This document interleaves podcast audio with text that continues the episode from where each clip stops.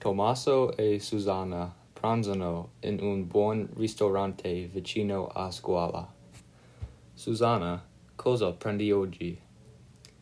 Per primo prendo le farfalle e per secondo il maiale con due contorni, le patate e i fagiolini. E tu? Non ho molta fame.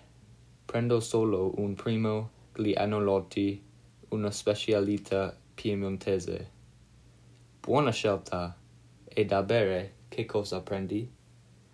Io prendo l'acqua frizzante. E tu?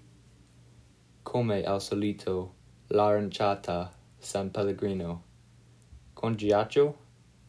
Assolutamente no. Sono italiana e non uso mai il ghiaccio. Anche io sono italiano, ma mi piacciono le bevande molto fredde.